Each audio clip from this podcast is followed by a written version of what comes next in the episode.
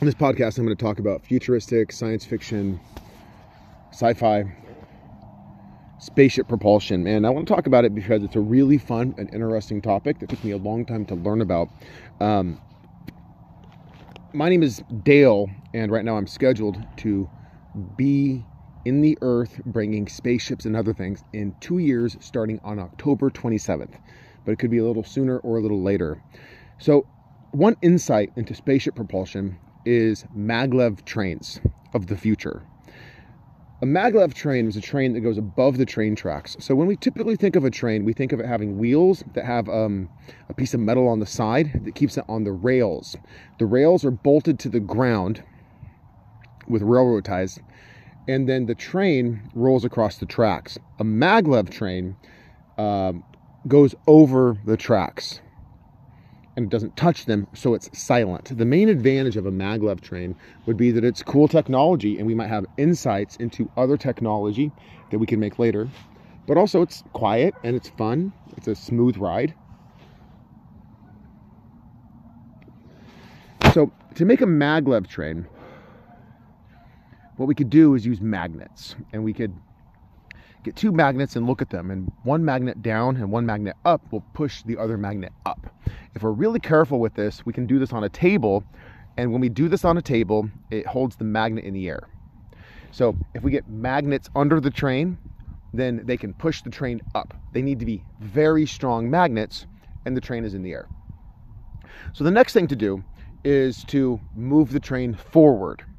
Now, this is challenging because of a couple things. When we get a big horseshoe magnet and we put it in front of the train, we can move the horseshoe magnet very carefully and that will move the train. We could test this at home by getting a large 60D nail or a very long bolt that's thin and then we get a magnet and we pick it up on one end. If we're very careful, we can put the nail or the bolt on the ground. This is very long nail or a very long bolt. And then we bring the magnet slowly over until the nail starts to lift in the air and then we can drag it. It works better if the nail head is removed because that will um, drag on the ground, or you can turn the nail around and drag it the other way and then it'll work. So we could do that with the train. We, if we get the magnet at the right distance, it can move the train forward. Too close, and then the, mag, the train moves too fast. Too far away, the train doesn't move at all. So how, do, how does this work with a maglev train? When we look at a magnet, people describe it having a ambient magnetic field that goes around the end of the magnet. And this is where I start to explain all the other spaceship propulsion systems that work. The the magnet has what's called an ambient magnetic field. It's invisible, but it's there, and we can test it, and it moves metal and other magnets. So, when we have spaceship propulsion, what we can do is create something similar Around the spaceship, there's an ambient field that moves the spaceship forward. It's not magnetic, but it moves the spaceship. When we move a maglev train, we make it out of metal and we create a magnetic field around it. We don't need a magnet to do this. With knowledge of mathematics, physics, and small particle physics, we can do this. And then we can move the train with an engine inside the train. The engine doesn't burn gasoline, it produces an ambient magnetic field. So now we can call it a drive system. So that's why with spaceships, we don't call it an engine, we call it a drive system. It makes it go. So when people talk about spaceship engines, they're talking about rockets and things like that.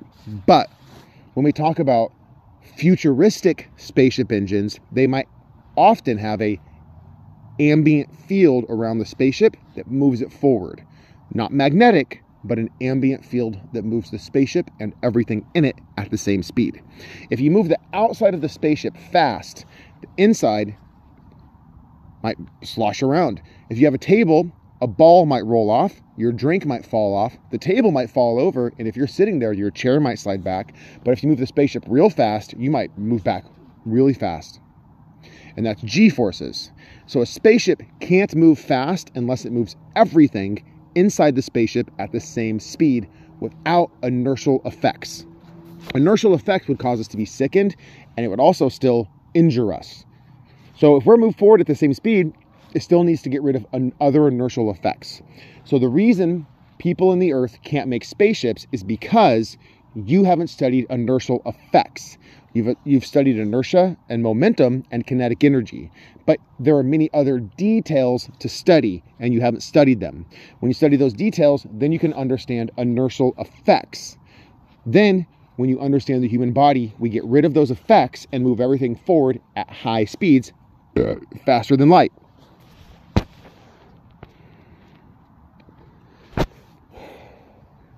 With a maglev train, we can use a big horseshoe magnet outside of the train and drag it forward.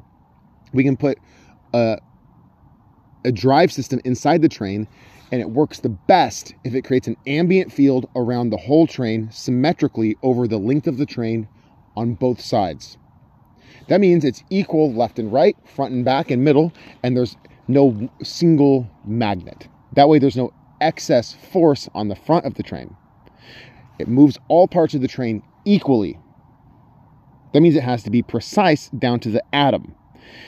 And a maglev ambient field that's precise down to the atom moves the whole train equally, and there's no wear and tear on the train, and it will last forever.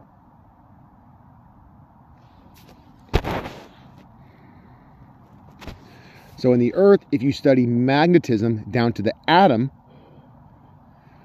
with knowledge of small particle physics, you might be able to do this. But in the Earth, you can't do this yet. So that's why I'll bring maglev trains and spaceships myself. Next, there are other drive systems, but let's talk about how this works. If you accelerate a spaceship quickly, everyone inside will die if it moves fast unless you got rid of the inertial effects. You can use inertial dampening or other things so that there's no effects. I said inertial dampening because that's what you say when you watch Star Trek or other TV shows. But there are some propulsion systems that can move everything forward without inertial effects. And then you don't need inertial dampeners. You can go as fast as you want and nothing bad will happen inside the spaceship and no one gets hurt. And then it's perfectly safe. So spaceships like that are made for everyone. They're made for families, for men, women, children, everyone. And that's the best kind of spaceship. So, how do we get those spaceships built? We study small particle physics with magnets.